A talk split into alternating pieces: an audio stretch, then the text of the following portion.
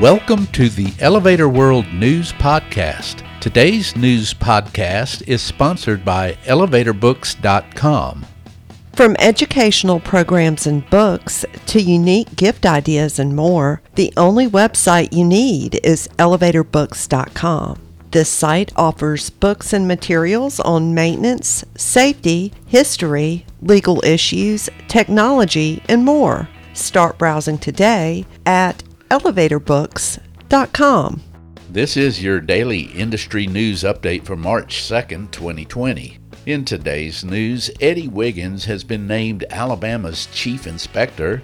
Mitsubishi Elevator India has landed a 64 unit contract for a government medical facility. A construction timeline has been announced for a Jersey City residential high rise. Residents have begun moving into a Fort Lauderdale luxury tower, and a toddler in India lost three fingers in an escalator accident. Eddie Wiggins is the new chief inspector of the Alabama Boiler and Elevator Inspections Division. Elevator World learned through the National Elevator Industry Incorporated. Wiggins can be contacted by phone at 334 956 7412. You can also reach him by email or other Alabama Department of Labor contacts through the department's website by following the links in the news item at elevatorworld.com/news. Mitsubishi Elevator India will supply elevators for a government owned medical facility under construction in Bilaspur, Himachal Pradesh, India, the company announced on February 27th. The All India Institute of Medical Science will be outfitted with 64 units, 48 of which are the company's Nexiez Lite MRLs, designed and manufactured for the Indian market. They will have a capacity of 13 to 15 passengers and a speed of 60 meters per minute. The other 16 units, Nexiez MRLs, manufactured by a Mitsubishi Electric subsidiary in Thailand, will have a capacity of 21 passengers and a speed of 60 meters per minute. The facility will house a hospital and a national medical institute. Jersey Digs reports that a construction timeline has been announced for Journal Square Irby, a 25 story residential building planned in Jersey City, New Jersey. Iron State Development, in partnership with Panepinto Properties, is set to commence construction at a site on Pavonia Avenue near the city's westernmost path train station and across the street from the Journal Square development. The building will offer 340 market rate units ranging from studio to three bedroom apartments.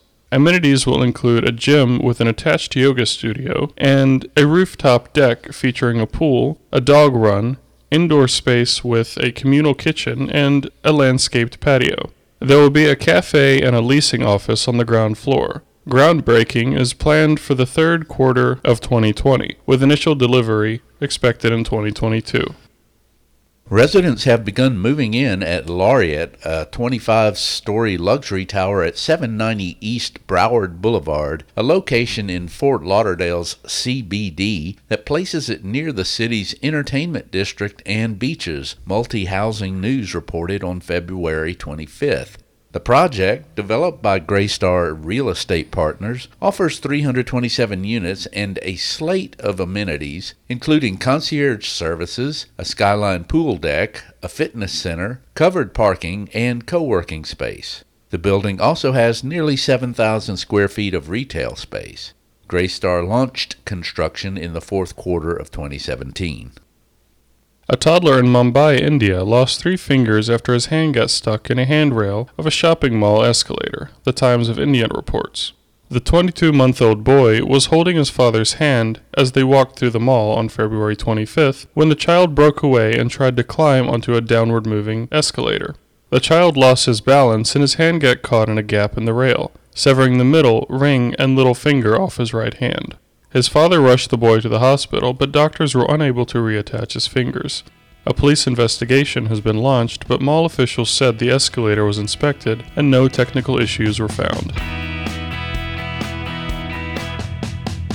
For more industry related information, visit elevatorworld.com and be sure to subscribe to our podcast in iTunes or the Google Play Store. If you're interested in becoming a sponsor of the Elevator World News Podcast, just let us know by emailing advertising at elevatorworld.com.